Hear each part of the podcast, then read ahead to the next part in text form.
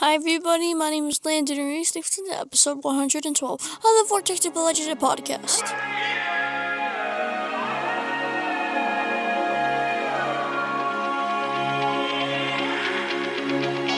Welcome to the Vortex Apologetic, where substance reigns over mindless entertainment. Because biblical truth matters in a profound, timely, and urgent way in a lost and dying world.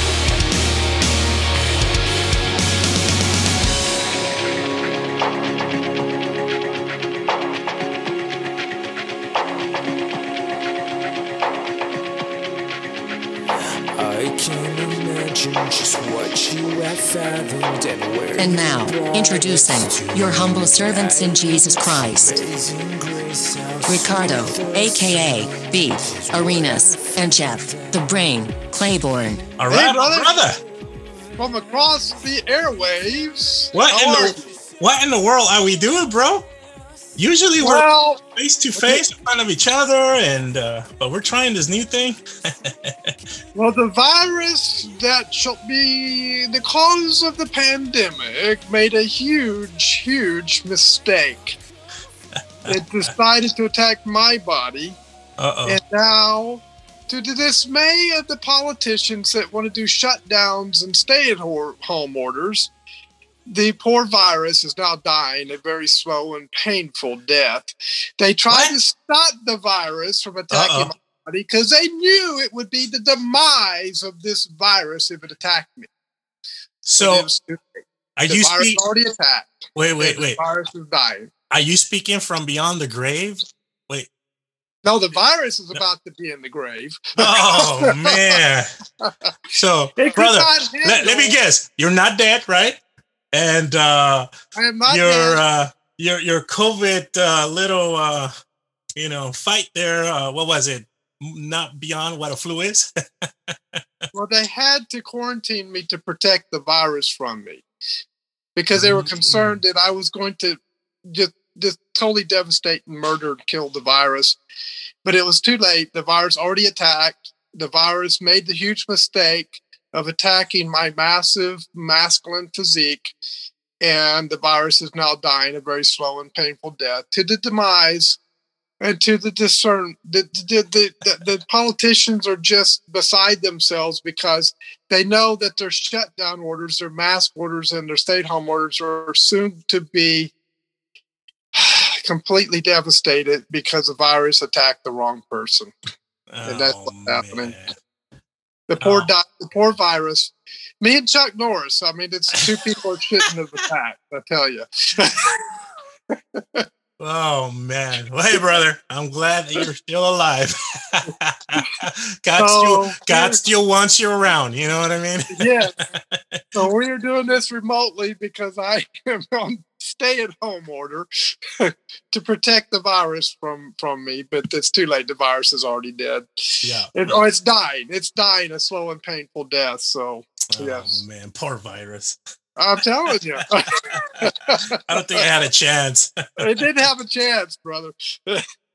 so Well, awesome. What a blessing to be able to do this, you know, even remotely. We uh it's you know, it's great because my brother reached out, "Hey, what are the chances of doing this remotely, virtually?" I'm like, "You know what? Everybody else is doing it. Why not us, right?"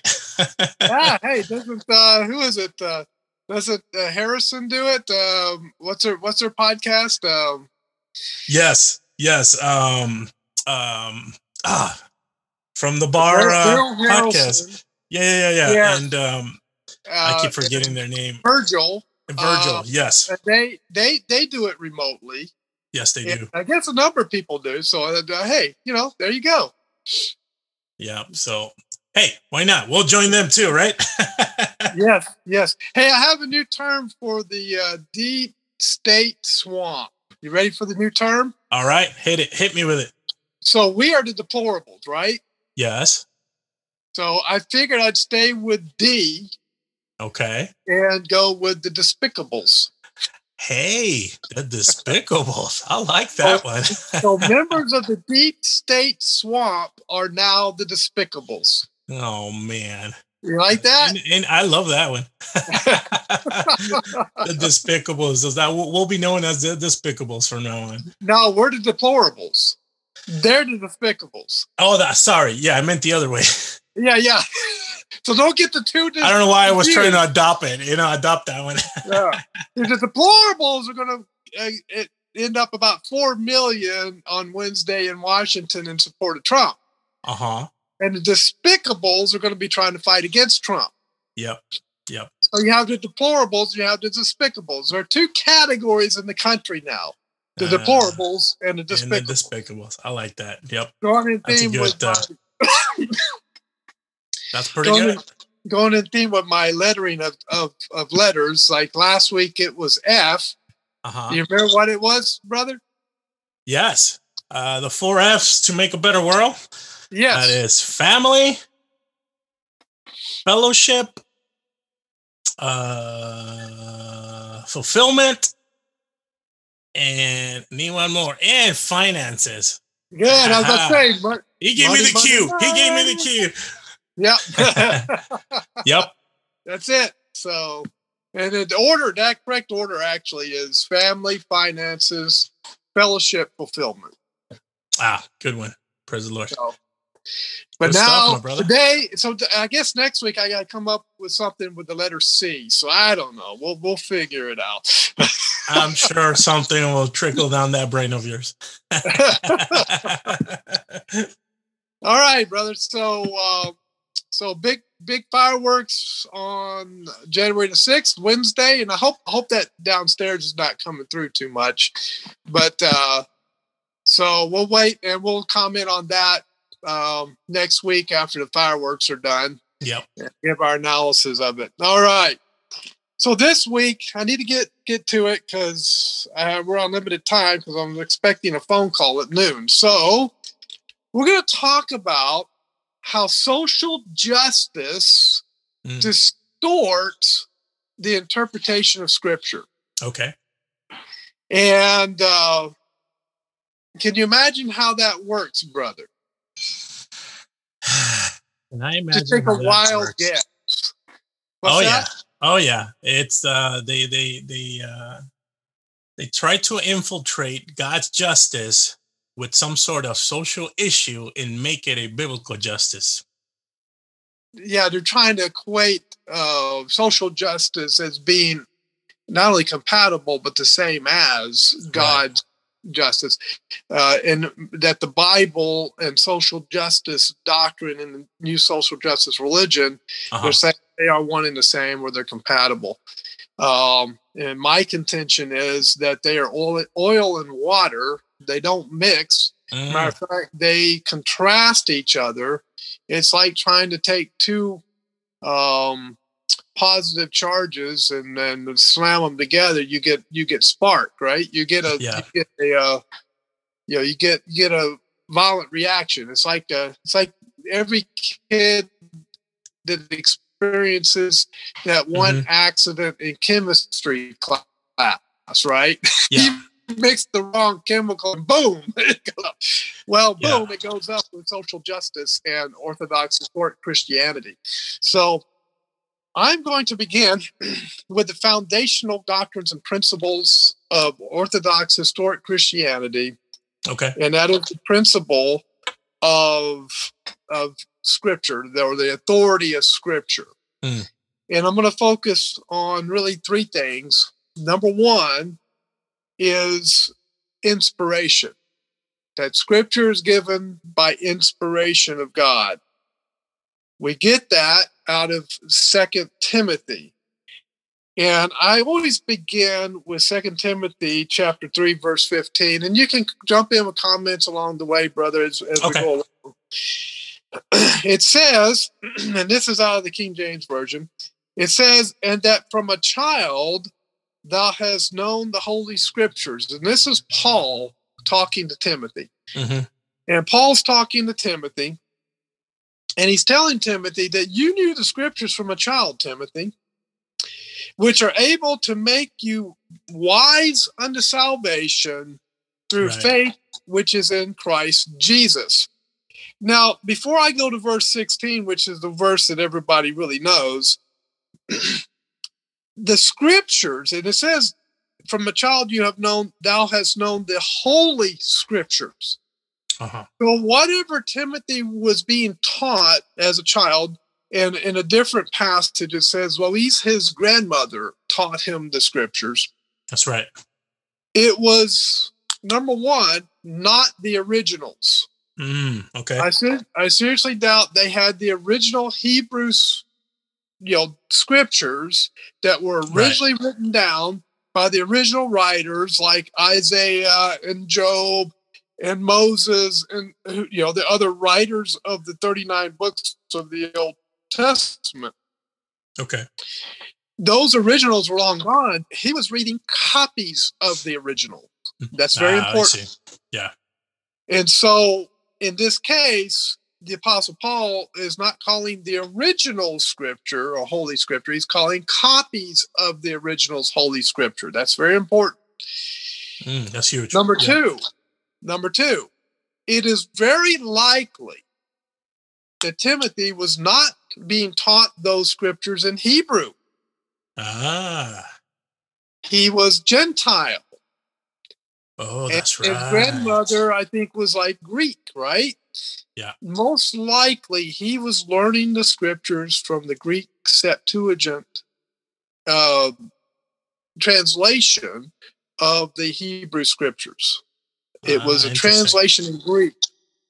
Yet the Apostle Paul calls it Holy Scripture. Mm, Now, this goes contrary to most of what um, the critical text scholars are saying today. They, they they say you that can't be considered scripture, but the Apostle Paul considered it scripture because he told Timothy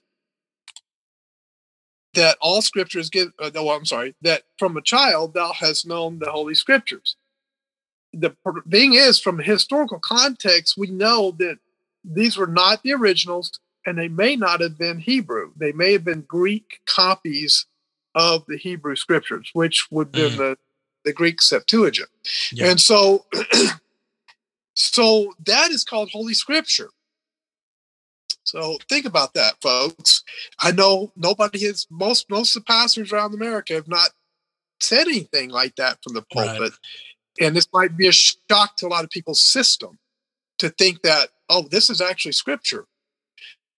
But it is actually Scripture. What we have in our hands today is Scripture. It's Holy Scripture. It doesn't have to be the originals to be the perfect Word of God right.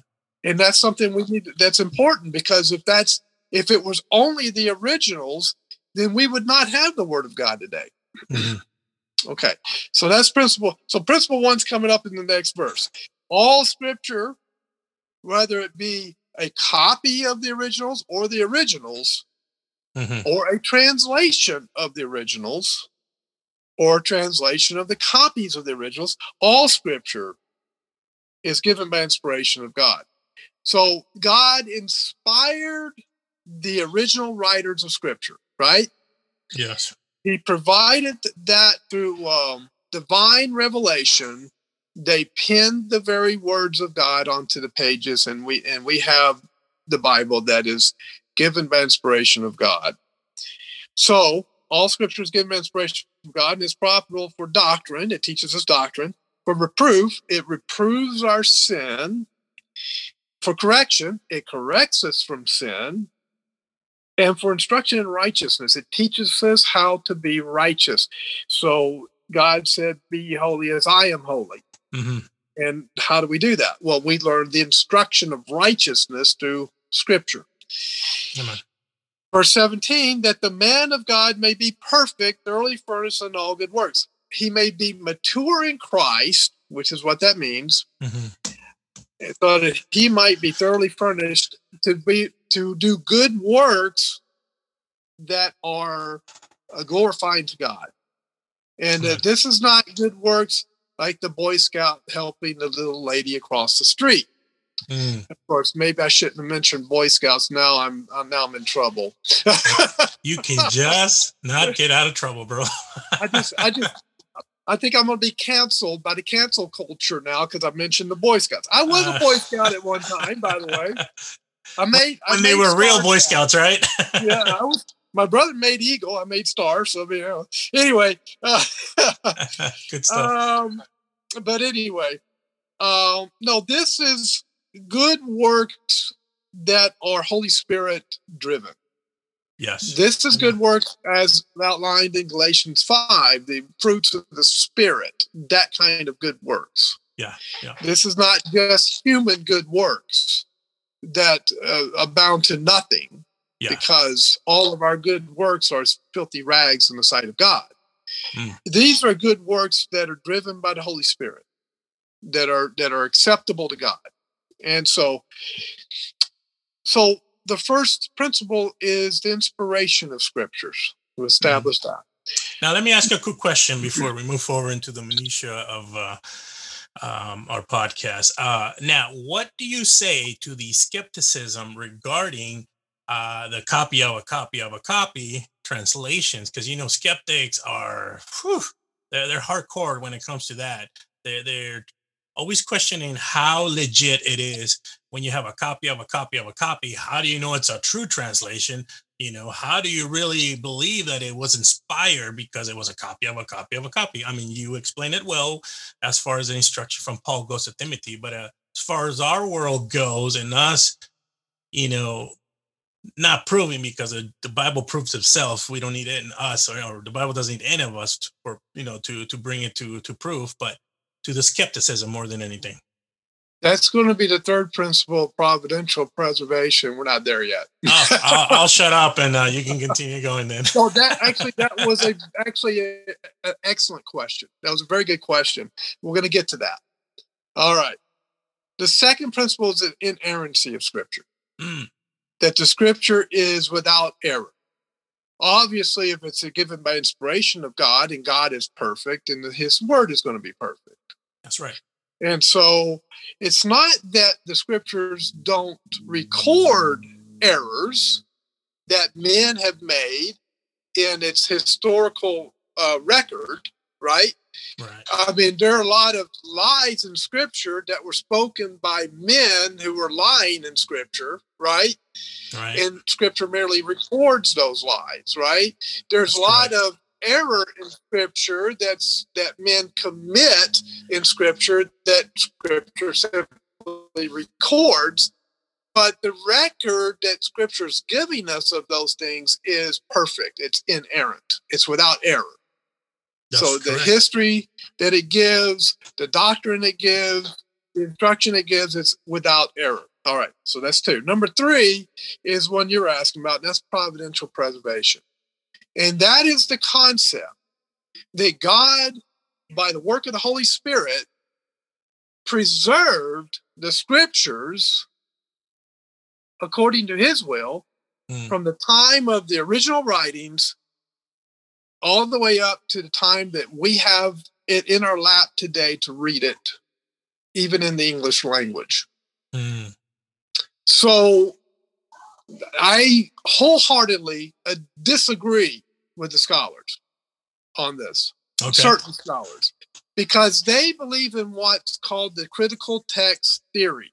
hmm And that comes out of Westcott and Hort theory, that comes out of Nestle Aland theory, that comes out of uh, a theory that was not accepted, by the way, by the reformers during the Reformation. Ah, interesting. the reformers believed in providential preservation of scripture and they and even though uh, luther and erasmus had their debates over theology luther accepted erasmus's text that he created the, that, no, that he compiled he didn't create it he compiled it from what's called the byzantine text or the majority text into what's called the Textus Receptus or what's called the received text. And he compiled that. And Erasmus was a pure genius when it came to text. He was the best in the world at that time when it mm-hmm. came to understanding the Greek text of Scripture. And so he compiled that together. He he determined what was majority text, which was without error, and what was minority text, which was with error. Okay, so there are variants in scripture, there are errors, but he he was able to distinguish between the two. Put together Textus Receptus. Luther accepted Erasmus's text as being the word of the very word of God that God has preserved through, through his providence and used it for his German translation. And so the reformers believed in prov- the providential preservation of scripture. We've, we have lost that today. Now, there are still people who believe it. There, there are Reformed Baptists today who are big on providential preservation. Their independent Baptists have always been real big on it. Um, and, but all the denominations in the 1500s, 1600s were very big on it. And during the Reformation, they were very big on it. Mm. And uh, so what happened? Well, along came modern critical scholarship. And this came out of German rationalism.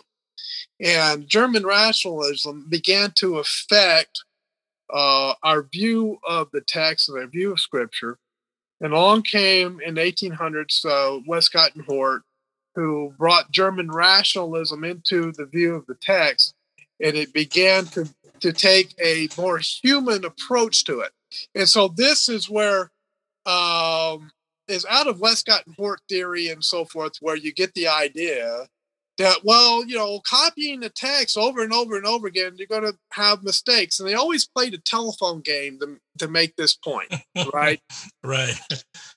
Well that's such a, a i'm sorry but it's a stupid illustration. It, it's it's the wrong thing to use because in a telephone game no, nothing's being written down. Right. And nothing's being recorded meticulously right? right? And checked and double checked and triple checked, like the Masoretic text of the old Hebrew text. Remember, the old Hebrew text, the scholars, the, the Hebrew scholars were very, very meticulous in how they copied that text. Right. And so that's why when we compare the most up the most um, recent Hebrew text with the Dead Sea Scrolls, which is more ancient, there's no variation between them. Mm-hmm. They are the same text. Why?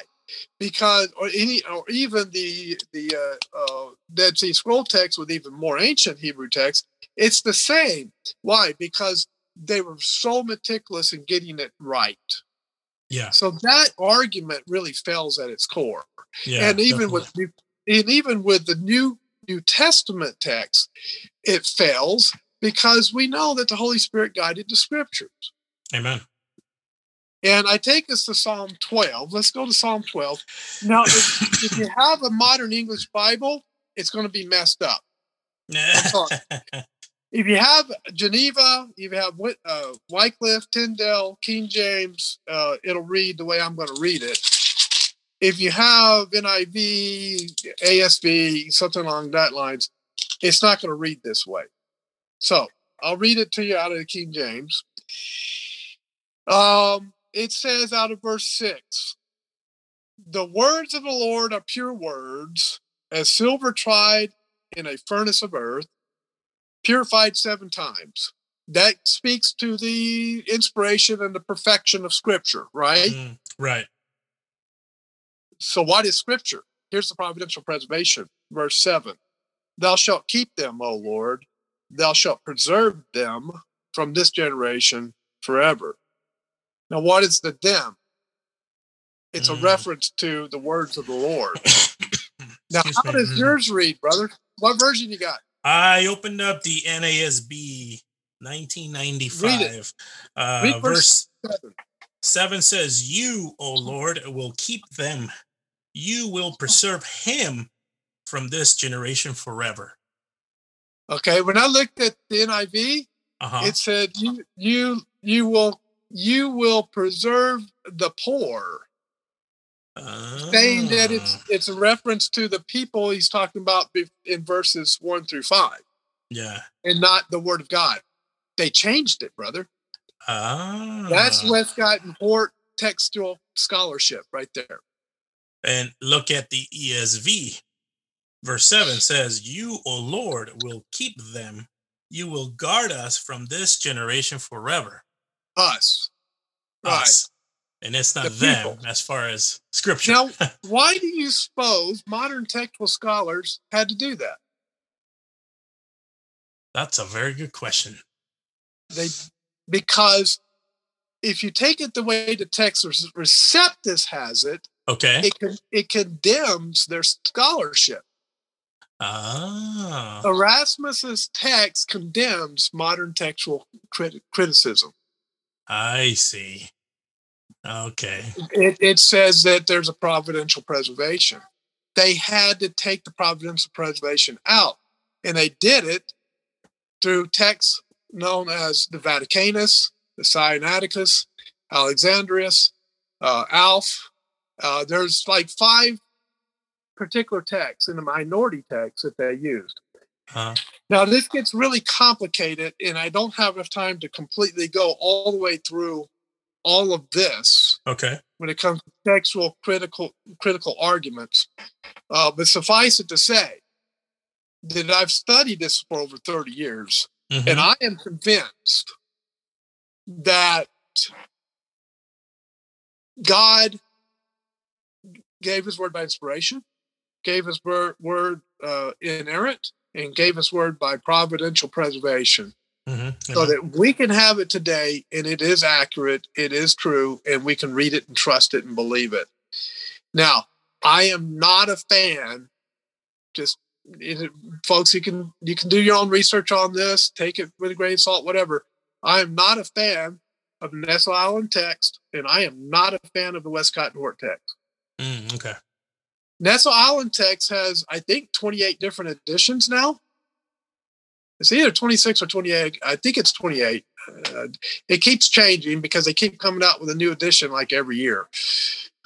Why? Because they keep they keep refining it or they keep changing it uh, because they keep finding new manuscripts or whatever. And the manuscripts are along the minority manuscript lines if it's a majority text, it's going to agree with the Textus Receptus. It's going to agree with Erasmus's text.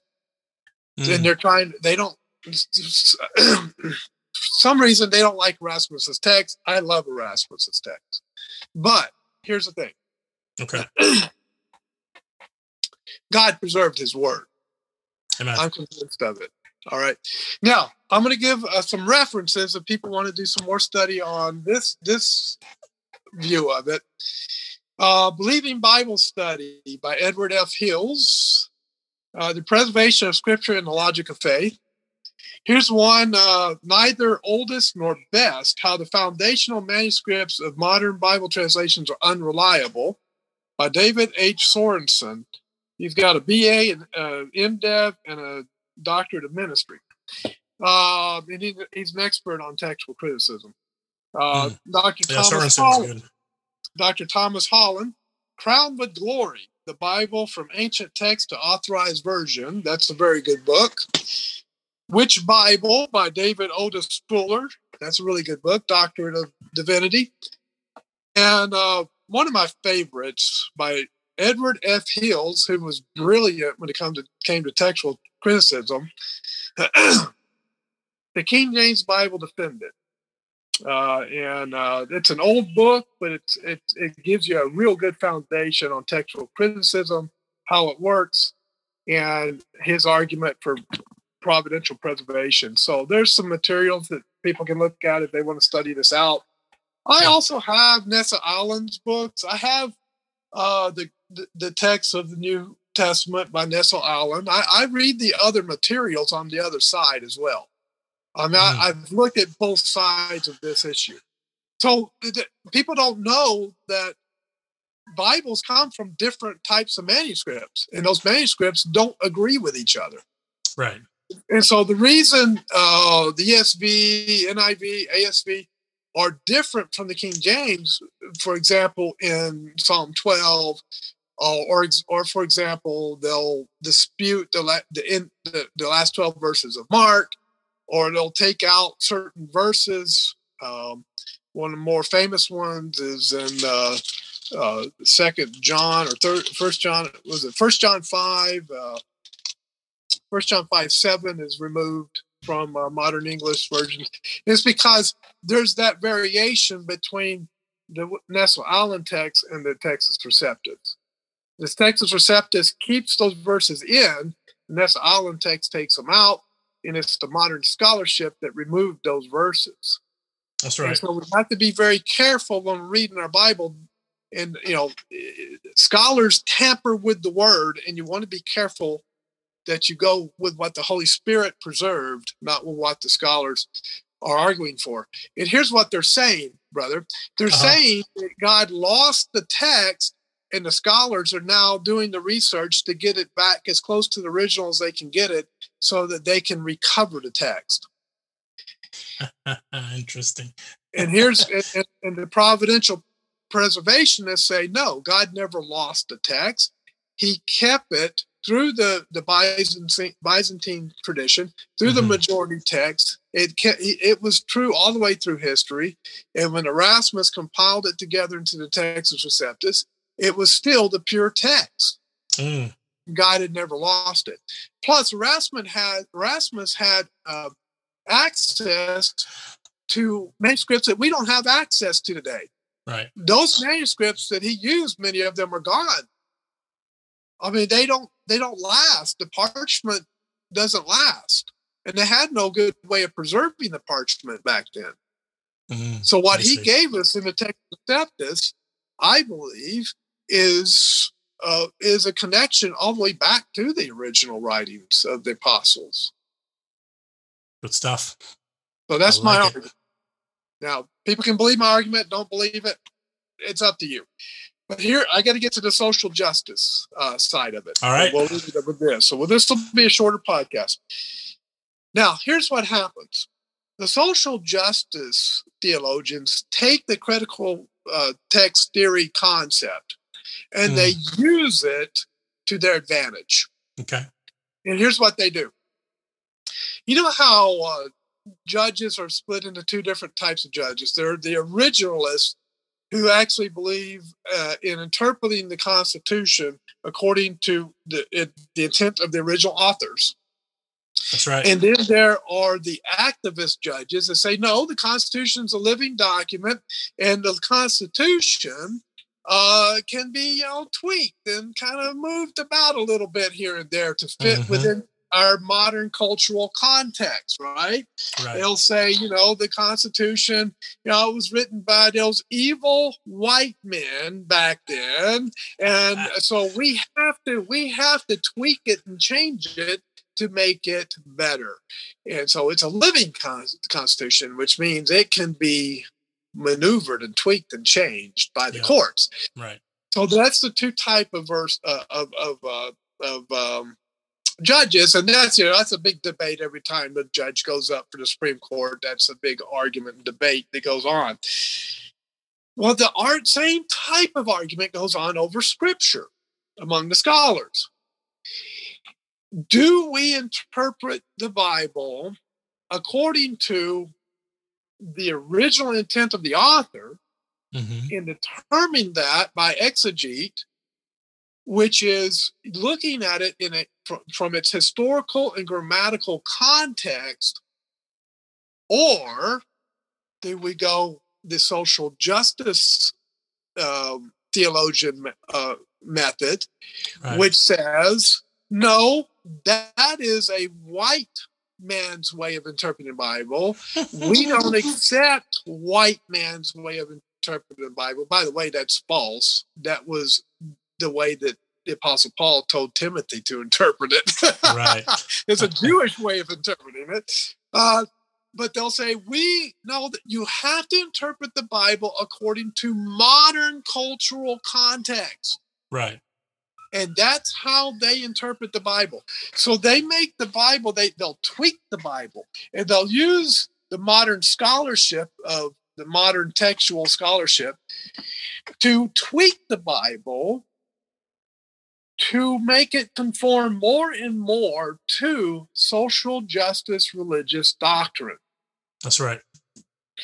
And that's why someone with an ESV that is 10 years old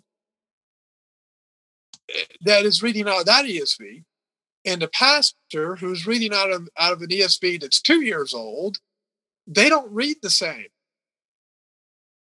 Because one is based on Nestle Aland 25 Yeah. and the other one is based on Nestle Aland uh, say 27 Mm, and there are changes in the text right. even in the ESV, they don't match up. Good And stuff. that that is that is the confusion and the distortion of modern cri- critical text theory. now, how dangerous is that in the church, brother? Extremely dangerous because that is the door that the social justice religion is using to enter into the church. They can tweak the Bible to make it say things that it doesn't actually in reality say, eh, but they can make it sound like the Bible says this, and they can even create translations to support that ideology and they can bring that into the church and people pick up their bible and they read it and it supports what the social justice advocates are saying because social justice advocates are set on translation committees and they have had an influence on the scripture Mm. and so they're able to tweak that and they're able to and then they're able to take what they've written in the you know their their new version and uh, and they say it's based on the most you know the latest scholarship right whatever you know i mean where's the holy spirit in this whole process Right?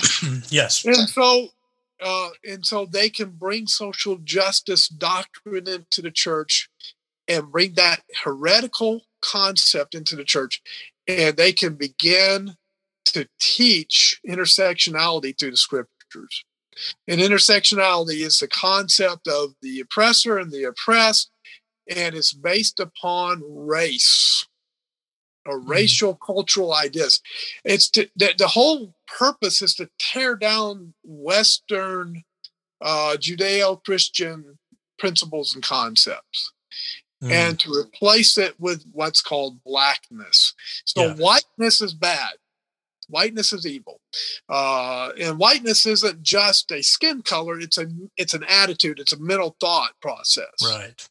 and they say that uh, you know anytime there is uh, uh, uh, someone who rises rises to the to the point of being the oppressor then they are white or they're whiteness so that Right. that- so that the communist chinese party for example that china is now whiteness because Mm. they're becoming a superpower That's right. do do you wonder why Asian culture is not included as a uh, a an oppressed culture and intersectionality? It's because China and Japan are powerful nations.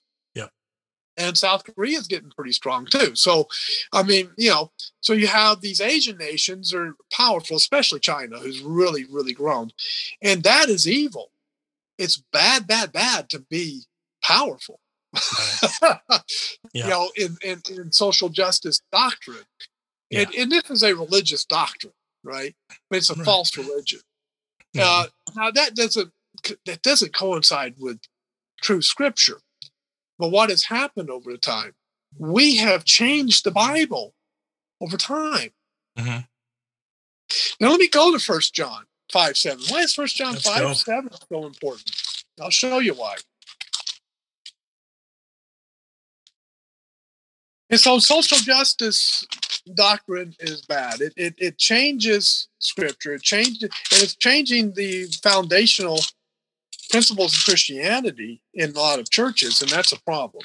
Mhm. They're changing the gospel, saying the gospel is not uh, just a death, burial, resurrection of Christ and people believing on Christ for, for eternal life.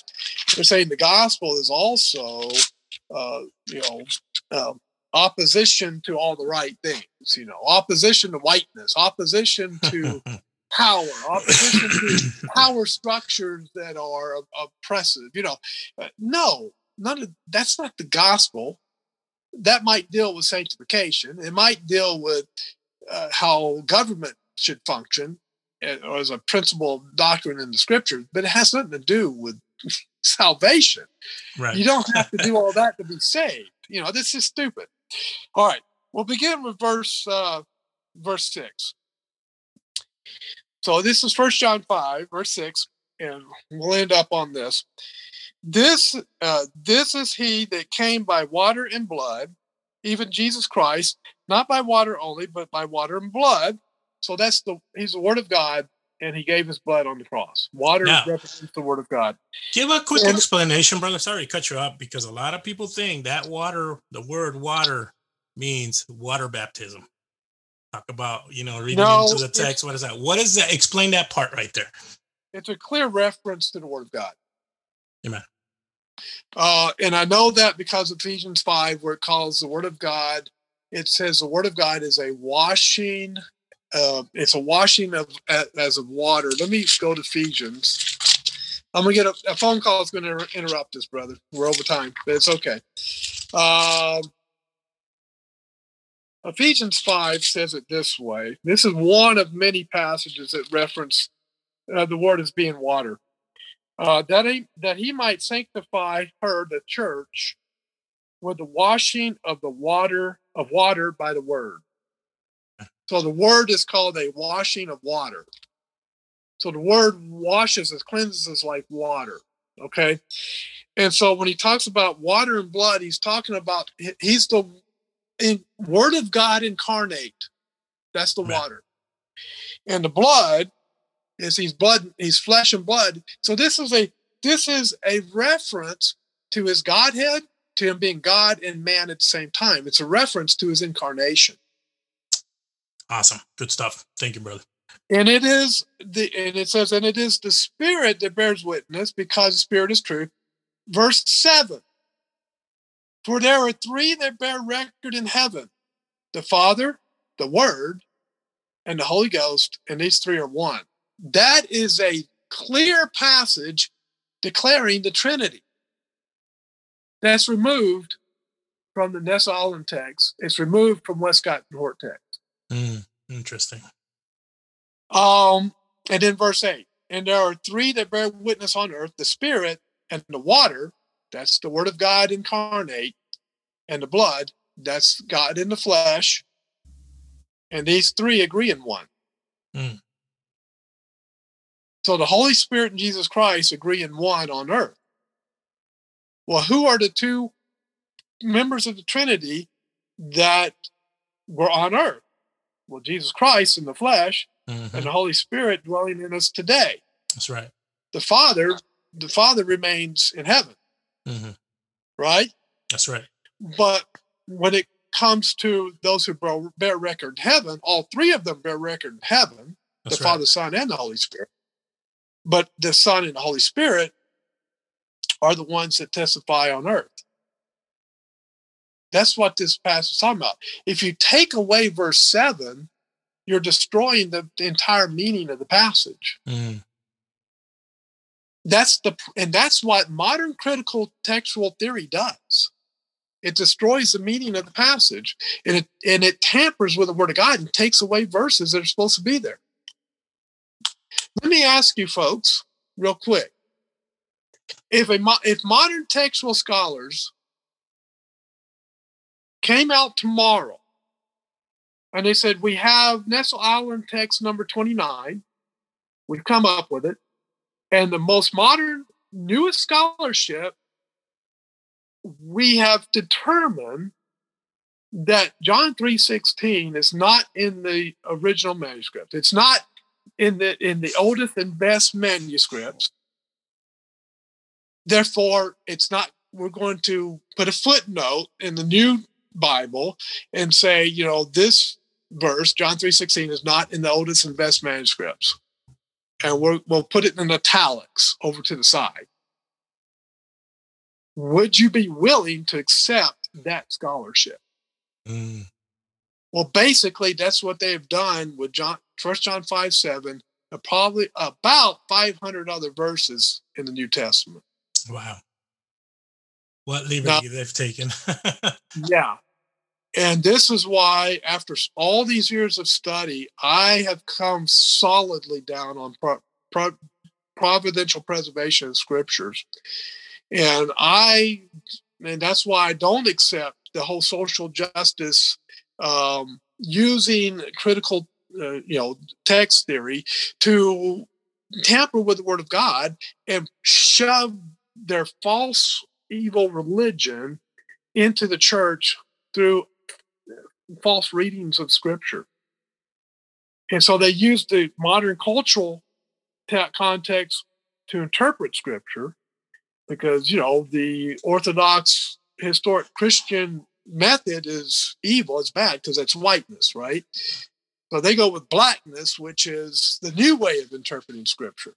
And this is so there's a great divide mm-hmm. between historic Orthodox Christianity and the modern new social justice Christianity, and they don't mix. And there's there's a great clash that will continue to occur between them. Mm, good stuff, my brother. Appreciate those thoughts. You gave us a good, good historical um, uh, showing as far as you know the different texts and how the interpretation came about. Uh, what a blessing! Now we'll end this like this because that was okay. a lot to digest, and we'll let our listeners kind of digest that and uh, you know think about it, and then we'll do a future podcast. And now to get into what you just said at the end there, the the uh, you know the two sides and how are they're fighting, you know, against each other. You know, yeah, uh, we'll talk more about it. Yeah, good definitely. stuff, my brother. Yeah. Well, thank this you. This is kind of an introductory. Yes, I love it. We'll continue doing this. And uh, folks, thank you very much for joining us. Uh, brother, thank you for blessing us. Uh, we'll continue to pray for you that you get better. I know you got to run because you got to, you're waiting on a call. So we'll let you go. Other than that, close us out. Happy New Year, Year, everybody. And remember, keep your mind sharp and your heart pure. We'll see you next podcast. And we'll catch you on the flip side. You have been listening to the Vortex Apologetic Podcast. Hey there, ladies and gentlemen. We want to thank you for tuning in to listen to the Vortex Apologetic Podcast. It's a blessing to have you. We hope that you continue to enjoy the future episodes and to tune in and share away with others that might be interested. Uh, we wanted to thank our families for supporting us, especially our wives, that uh, they uh, put up with us. They allow us to have time to study and spend time uh, in the Word of God. And uh, in return, they help us as well and they keep us accountable. Blessing to have them in our lives. So we want to especially thank them. Uh, also want to just thank our church, friends, and the men's study that we have that we continue to encourage, be encouraged about I want to thank all these people because they support us and pray for us, and uh, it's a blessing to have them in our life. Other than that, I hope you continue to enjoy the Vortex Apologetic podcast. Uh, we will talk to you soon. More episodes to come your way. Other than that, I'm out. We're out. God bless you.